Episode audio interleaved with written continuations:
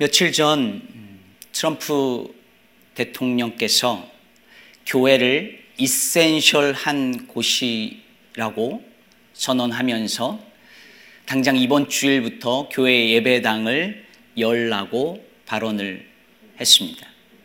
그러면서 현재 미국은 더 적은 기도가 아니라 더 많은 기도가 필요하다고 말하기도 했지요. 대부분의 전문가들은 아, 이것이 트럼프 대통령의 주 지지층인 백인 보수 복음주의 기독교인들의 표를 의식한 발언이라고 분석하고 있습니다. 제가 조금 전에 예배를 드리기 전에 아, 메일 하나를 받았습니다. 아, 이런 편지가 왔는데요. 편지에 주소는 없고 안에 이름은 있습니다. 영어로 되어 있는데요. 다음 주가 성령 강림 주일인데 교회 문을 열자는 이야기입니다. 그러면서 어, 지금 국가가 이 특히 일리노이 뿐인데 일리노이 이 정부가 주 정부가 교회를 대상으로 종교의 자유를 탄압하고 있다는 그런 취지입니다. 여기에 이런 문구가 있어요. How long will we allow Paro to hold us hostage. 즉 바로 왕이 이스라엘 백성을 포로로 이렇게 붙잡고 있었던 노예로 붙잡고 있었던 것 같은 상황으로 지금 우리의 상황을 해석하고 있는 거죠. 이 해석에 의하면 아, 일리노이 주지사가 바로가 되겠죠. 그러면서 예배당을 어서 열자라고 이렇게 편지가 도착했습니다. 트럼프 대통령의 발언이 어떤 목적을 가졌던지 간에 교회는 참 애매한 상황이 되어져 버렸습니다.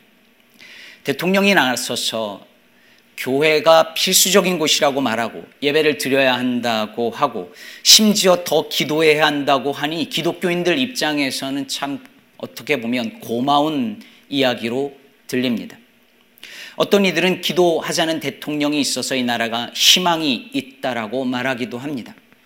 이렇게 편지로 리스판스를 하는 사람들도 생겨납니다. 하지만 문제는 그리 간단하지 않습니다. 만일 미국 내 교회들이 이 말대로 당장 다음 주부터 다 문을 열어서 예배를 드린다면 어떤 일이 일어날까요? 현재 미국에서 코로나19로 사망한 사람들이 10만 명을 넘어가는 이 상황에서 교회 문을 열고 현장 예배를 다 같이 드리기 시작한다면 분명히 감염의 속도가 다시 빨라질 것이고 누구도 우리 안전과 생명을 지키지 못할 것입니다. 교회가 예배의 자유, 종교의 자유를 내세우면서 우리 이웃의 안전과 생명을 위협할 수 있는 문제가 발생하는 것이죠. 그럼에도 불구하고 현재 이 미국이 또는 각 주의 정부가 종교의 자유, 예배의 자유를 제한하고 억압한다면서 소송을 하는 교회들이 생겨나고 곳곳에서 자유를 외치는 시위가 이어지고 있습니다. 이분들은 왜 코로나 감염의 위험과 위협이 있는데도 불구하고 계속해서 이렇게 모여서 예배하려고 하는 것일까요? 우리보다 믿음이 좋아서인 것일까요? 어떤 이들은 예배하고 기도하면 하나님이 코로나 바이러스로부터 지켜준다고 실제로 믿기도 합니다. 아니면 이렇게 믿지는 않지만 비록 코로나에 감염되는 위험이 있을지라도 그래도 예배를 포기할 수는 없다라고 말하는 분들도 있습니다. 제가 볼 때에 이런 식의 믿음을 갖는 사람들에게는 이번 코로나 사태에 대한 하나의 신학적인 전제가 있는 것 같습니다. 그것은 이 코로나19가 하나님의 전적인 주권 사건과 연관되어 있다라는 생각입니다. 즉, 코로나19가 하나님의 심판이거나 아니면 적어도 하나님의 주권으로 일어난 일이라는 거죠. 실제로 미국에서 가장 영향력 있는 복음주의 목회자 중 한 사람인 존 파이퍼가 얼마 전 코로나 바이러스와 그리스도라는 책을 썼는데 거기서 이렇게 말합니다. 따라서 코로나 바이러스도 하나님이 보내신 것이다. 지금은 하나님을 감상적으로 생각할 때가 아니다. 지금은 혹독한 시련의 때다. 하나님이 이 일을 작정하셨고 통제하신다. 하나님은 결국 이 일을 끝내실 것이다. 모든 일이 하나님의 주권으로 일어나는 일이니 결국 코로나 바이러스도 하나님이 보내신 것이고 하나님이 끝내신다. 이렇게 말하는 거죠. 다시 말해 이 모든 것이 하나님의 주권으로 일어났고 마무리될 것이다. 이런 결론입니다. 사랑하는 여러분, 하나님의 주권은 우리가 믿는 기독교 신앙 안에서 매우 중요한 본질입니다. 우리는 이 세상에 일어나는 모든 일이 하나님의 다스림 가운데서 일어난다는 것을 믿습니다. 우린 하나님의 주권을 믿는 사람들이에요. 하지만 이걸 잘못 적용하면 많은 문제가 발생합니다. 바이러스를 하나님이 보내셨다라고 믿으니 그걸 극복하려고 하는 모든 노력들은 다 쓸데없는 것이고 감염된 사람은 다 하나님의 뜻이 있어서 주셨거나 아니면 심지어 특정한 사람들을 심판하시려고 하는 것이라고 말하게 됩니다. 이 경우 아무리 하나님이 선하시다고 말을 한다 할지라도 결론적으로 하나님은 바이러스를 보내서 수십만 명을 죽이는 그래서 심판하시는 무자비한 하나님이 되어 버리고 맙니다. 그러나 여러분, 성경은 하나님의 주권을 말하는 동시에 하나님의 주권을 여러 차례 수도 없이 성경 전반에 말하고 있지만 동시에 이 세상의 악과 맞서서 저항하고 질병과 싸우고 세상을 아름답게 만들라는 만들어야 하는 인간의 노력과 책임을 동시에 강조하고 있다는 사실도 우리는 잊어서는 안 될 것입니다. 여러분 잘 보십시오. 성경을 이해하고 해석하는 데 있어서 가장 위험한 것 중에 하나가 뭐냐면 성경의 한 부분을 가지고 모든 것의 공식처럼 적용하려는 시도입니다. 오늘 본문도 그런 위험을 가지고 있는 본문이 될 수 있습니다. 시편 18편은 매우 유명한 시이지요. 1, 2절의 고백이 너무 아름답고 우리에게 힘이 됩니다. 나의 힘이신 여호와여 내가 주를 사랑하나이다. 여호와는 나의 반석이시요 나의 요새시요 나를 건지시는 이시요 나의 하나님이시요 내가 그 안에 피할 나의 바위시요 나의 방패시요 나의 구원의 뿌리시요 나의 산성이시로다. 여러분 다윗이 하나님을 이러한 여러 은유로 표현하여서 노래하고 찬양하는 이유가 뭐죠? 하나님이 원수들로부터 그를 그렇게 구원해냈기 때문이죠. 4절과 5절을 세번역 성경으로 보면 이렇게 말합니다. 죽음의 사슬이 나를 휘감고 죽음의 물살이 나를 덮쳤으며 수월의 줄이 나를 동여 묶고 죽음의 덫이 나를 덮쳤다. 원수들의 공격으로 인해 거의 죽음의 상황에 이르렀다는 것이지요. 그런데 어떻게 되었습니까? 6절을 보면 이렇게 말합니다. 내가 고통 가운데서 주님께 부르짖고 나의 하나님을 바라보면서 살려달라고 부르짖었더니 주께서 그의 성전에서 나의 간구를 들으셨다. 주님께 부르짖은 나의 부르짖음이 주님의 귀에 다다랐다. 그 죽음이 코앞에 닥친 상황인 거죠. 그런데 거기서 다윗이 간구했더니 하나님이 그 소리를 들으시고 구원하셨습니다.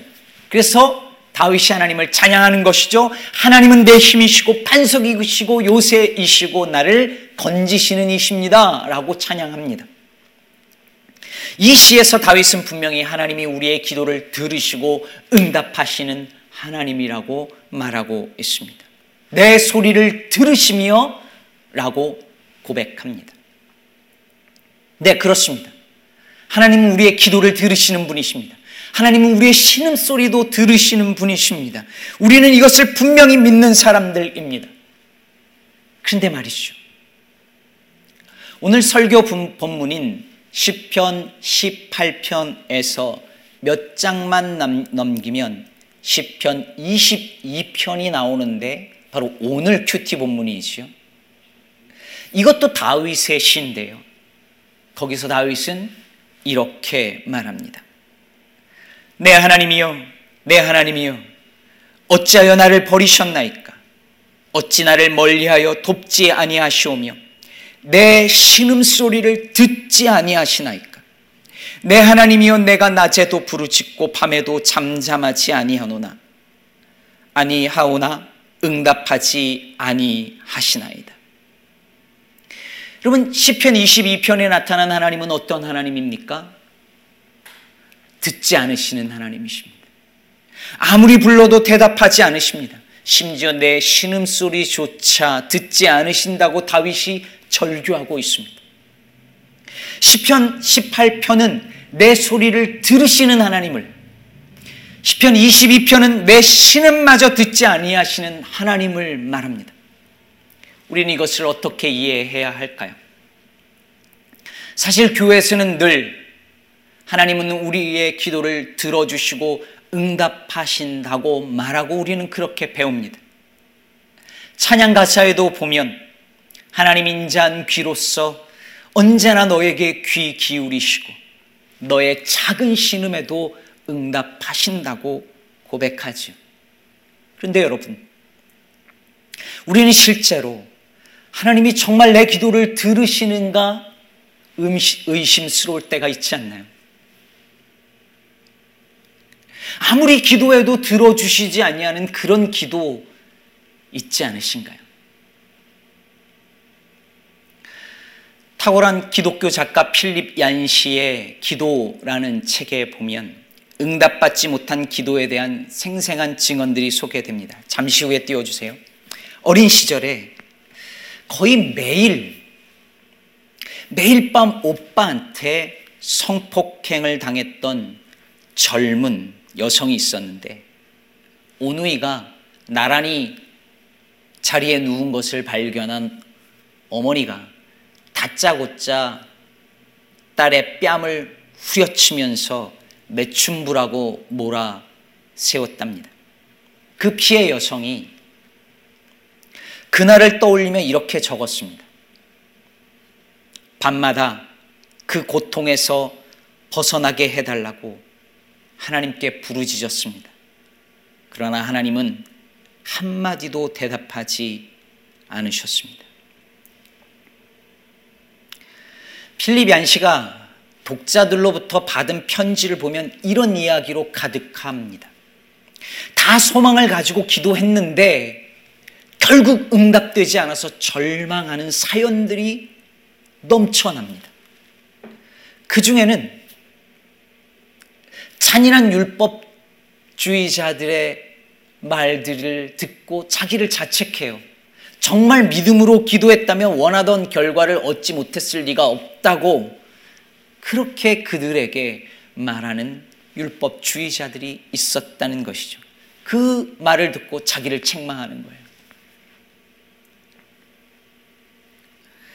제가 목회를 시작하고 얼마 지나지 않아서 교회에 가장 열심으로 봉사하던 집사님 한 분이 암에 걸리셨습니다.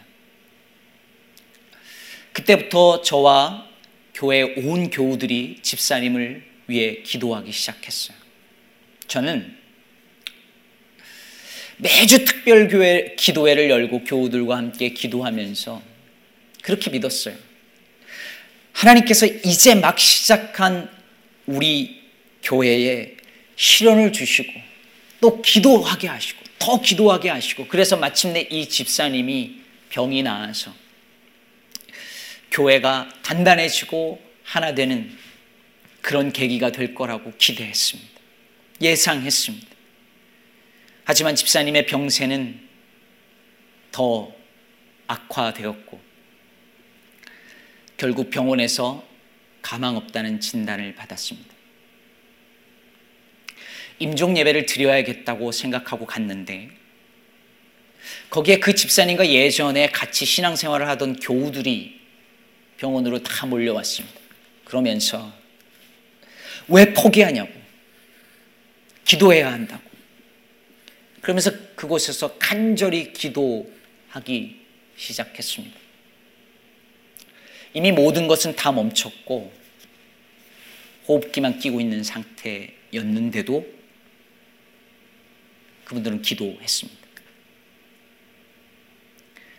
하지만 우리의 기도대로 되지 않았고 집사님은 그날 새벽에 주님 품에 안겼습니다.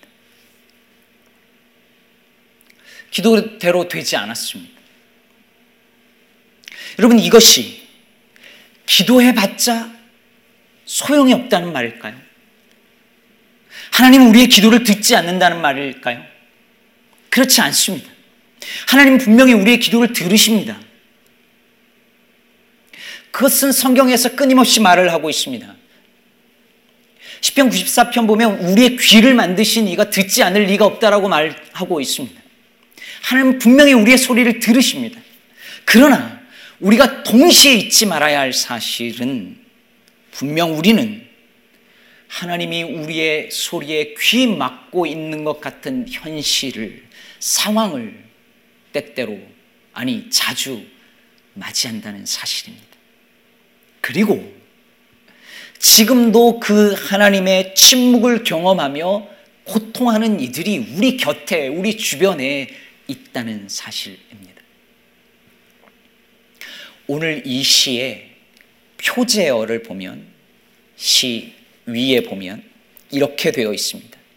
여호와의 종 다윗의 시 인도자를 따라 부르는 노래 여호와께서 다윗을 그 모든 원수들의 손에서와 사울의 손에서 건져 주신 날에 다윗이 이 노래의 말로 여호와께 아뢰어 이르되 그러니까 다윗이 그토록 자기를 죽이려고 괴롭히던 사울과 그리고 수많은 다른 적들로부터 완전히 구원받고 자유하게 된 다음에 쓴 시라는 거죠. 그래서 이 시는 사무엘 하 22장과 거의 똑같습니다. 근데 사무엘 하 22장의 위치가 어딥니까? 다윗이 노년에 자기의 지나간 날들을 돌아보면서 자기를 도와주시고 건져주신 하나님을 찬양하는 시가 사무엘 하 22장이고 바로 오늘 본문 10편 18편인 것이죠. 그러므로 우리는 이 시에 담겨 있는 다윗의 그 힘들었던 그 고통스러웠던 그 인생의 이야기를 보아야 합니다. 다윗은 반평생을 쫓겨다녔습니다. 수도 없이 쫓기고 도망 다녔고 수도 없이 죽음의 위협에 시달렸습니다. 사울왕만이 아니라 자신의 자식에게도 쫓아다니 쫓겨다녀야 했습니다. 그 속에서 하나님을 찾고 또 찾았을 것입니다. 시편 22편처럼 나의 하나님 나의 하나님 어찌하여 나를 버리십니까? 왜 내 소리를 듣지 아니 듣지 아니 하십니까? 라고 외치고 또 외치는 순간들을 수도 없이 경험했을 것입니다. 그 모든 과정을 다 거치고 난 다음에 노년의 어느 날 다윗이 지난 삶을 돌아보며 인생의 결론으로서 이렇게 말하고 있는 것입니다. 여호와는 나의 반석이시요 요새이시요 나를 건지시는 이시요 그가 내 소리를 들으시며 그의 앞에서 부르짖음이 그의 귀에 들렸도다. 저는 초등학교 4학년 이후로 늘 하던 기도가 있었습니다. 우리 아버지 술 끊게 해 달라는 기도였습니다. 초등학생 시절부터 기도했고 특히 고등학교 1학년 때 예수님을 인격적으로 만난 이후에는 저의 가장 큰 기도 제목이었습니다. 매일 기도했고 교회에 가서 마루바닥을 눈물과 콧물로 흠뻑 적시면서 수도 없이 수백 번, 수천 번 기도했습니다. 그런데 아무리 기도해도 아버지는 똑같았습니다. 달라지지 않았습니다. 하나님은 제 기도를 안 들어주시는 것 같았습니다. 그런데 이제 와서 돌이켜 생각할 때,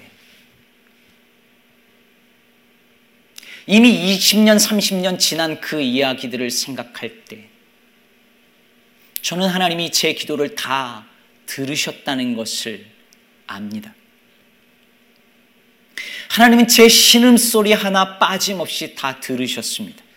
그리고 응답해 주셨습니다.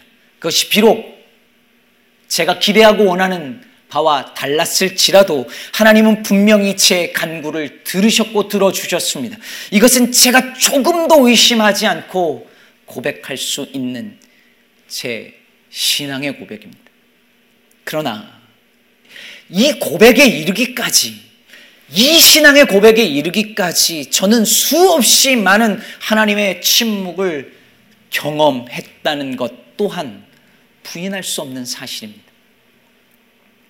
이 긴 이야기들을 생략해 버리고 하나님의 침묵과 싸운 그 지난한 과정을 다 빼버리고 그냥 내 소리를 들으시며 이것만 말하면 신앙이 하나의 공식이 됩니다. 하나님은 기도하면 다 들어주셔 라는 공식만 남습니다. 그러면 무슨 문제가 생길까요? 그 공식으로 모든 것을 해석하고 적용하려고 합니다. 코로나19를 하나님의 주권이라는 정답에 끼워 넣었더니 이 바이러스를 하나님이 주신 것, 하나님이 보내셨다는 결론이 내려지는 것처럼 믿음으로 기도하면 다 들어주신다는 결, 이 공식을 적용하면 기도했는데 안 이루어졌고 그렇다면 그건 너의 믿음이 부족해서 그런 거야. 혹은 더 열심히 기도하지 않아서 그런 거야. 더 믿음으로, 더 간절히. 그렇게 기도하지 않아서 그런 거야. 라는 결론이 내려집니다. 그리고 그것으로 누군가를 정죄하거나 그 정죄를 들은 이는 자신을 자책하게 됩니다. 그래서 저는 성경에 10편, 18편도 있고 22편도 있다는 사실이 얼마나 감사한지 모르겠습니다. 내 소리를 들으시며 라는 구절 덕분에 우리는 기도할 이유를 알고 기도할 능력을 믿고 기도하게 됩니다. 하지만 그것만 있다면 우리는 하나님 대체 어디 계시냐고 왜 내 신음소리를 듣지 아니하고 아파하는 사람들을 이해할 수 없을 것입니다. 저는 오늘 본문 10편, 18편과 22편을 함께 묵상하면서 문득 주기도의 한 부분이 떠올랐습니다. 우리가 우리 죄를 사하여 준 것 같이 우리 죄를 사하여 주시옵고. 즉, 우리가 누군가의 죄를 사해 준 것처럼, 누군가의 죄를 용서해 준 것처럼 우리의 죄를 용서해 달라는 거죠. 이걸 바꿔 말하면 우리가 누군가의 죄를 용서해 주지 않으면서 하나님께 우리 죄를 용서해 달라고 기도할 수 없다는 말입니다. 그렇다면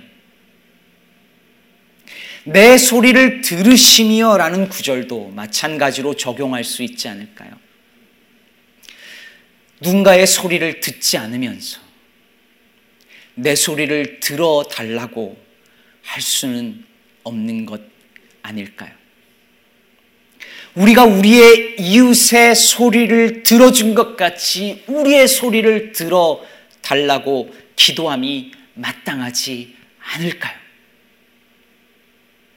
오늘도 이 시편 22편의 그 신음소리와 그 부르짖음 소리가 온 세상에 퍼지는데 그 소리에 귀를 막은 채 하나님이 내 소리를 들으시며 라고만 되뇌인다면 하나님이 정말 우리의 그 소리를 들으실까요? 듣지 않는다고, 듣지 않으신다고 이사야서 1장 15절은 말하고 있습니다. 너희가 손을 펼 때에 내가 내 눈을 너희에게서 가리고 너희가 많이 기도할지라도 내가 듣지 아니하리니 이는 너희의 손에 피가 가득함이라.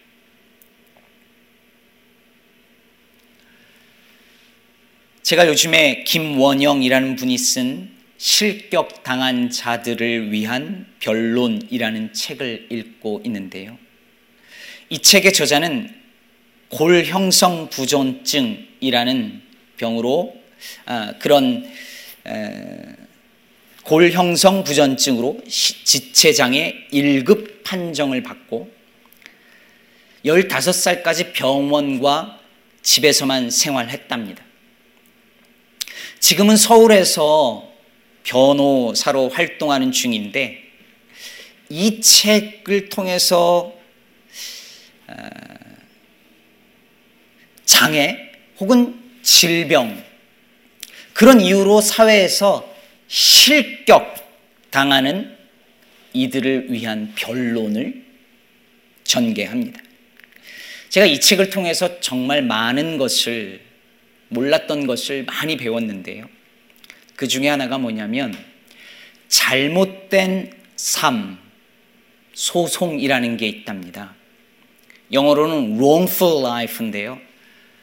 법조계 계신 분들은 이미 아실지도 모르겠습니다. 이건 장애를 가지고 태어난 아이나 그 부모가 산부인과 의사나 혹은 다른 누군가를 향하여서 소송을 거는 거라고 합니다. 즉, 당신의 실수와 판단으로 내가 태어났으니 그 손해를 배상하시오 라는 주장인 것이죠. 이 사회에서 살면서 실격 인생으로 취급당하면서 받은 그 수많은 손해들을 그, 아, 그 당사자나 그 부모가 세상에서 받은 그 겪은 손해들을 배상하라는 소송입니다. 이 소송에 대한 법원의 고민은 인간이 세상에서 태어난 것이 다시 말해 인간의 생명이 과연 손해가 될 수 있을까 하는 것이라고 합니다. 아직 이 책을 다 읽지 못했지만 저는 충격이었습니다. 이런 소송이 있다는 것 자체도 충격이었지만 태어날 때부터 내 존재 자체가 잘못이거나 손해라고 느끼는 사람들이 이렇게 많다는 것. 우리는 그들의 소리를 듣지 않았고, 그러면서도 우리는 너무 쉽게 당신은 사랑받기 위해 태어난 사람이라고 당연하게 불러왔구나. 라는 생각에 미치자 그것이 충격이었고 아픔이었습니다. 사랑하는 성도 여러분, 우리가 내 소리를 들으시며 이 고백에 대하여 하나님이 내 소리를, 내 부르짖는 소리를, 내 기도 소리를 들어주신다는 확신을 가지려면 우리도 이들의 소리를 들어야 합니다. 오늘도 왜 내 병은 고쳐주시지 않느냐고. 왜 내 다리는 고쳐주시지 않느냐고 부르짖는 그들의 소리에 귀 막으면서 내 기도의 응답을 확신할 수만은 없기 때문입니다. 사랑하는 성도 여러분, 기도 응답의 간증만 넘쳐나는 교회, 예수 믿고 성공한 사람만 있는 교회에 고통당하는 사람은 오지 않습니다. 아니, 올 수 없습니다. 믿음의 실격 당한 그런 기분이 들기 때문입니다. 그러나 시편 18편과 22편이 공존하는 교회라면 누구나 올 수 있습니다. 우리의 기도를 들어주시는 하나님에 대한 믿음이 있고 그러면서도 동시에 때로 침묵하시는 하나님, 그 하나님 때문에 아파하는 이들에 대한 위로가 있어야. 그래야 누구에게나 열린 교회가 됩니다. 우리 교회가 누군가의 소리를 들어주는 교회였으면 좋겠습니다. 세상 누구도 들어주지 않는 그 소리. 한 맺혀서 부르짖지만 누구도 귀 기울여 주지 않는 그 소리에 귀 기울이는 교회가 되기를 바랍니다. 그럴 때, 그제서야 비로소 우리는 이렇게 진정으로 기도할 수 있을 것입니다. 우리가 우리의 소리를 들어준 것 같이 우리의 소리를 들어 주옵소서. 아멘.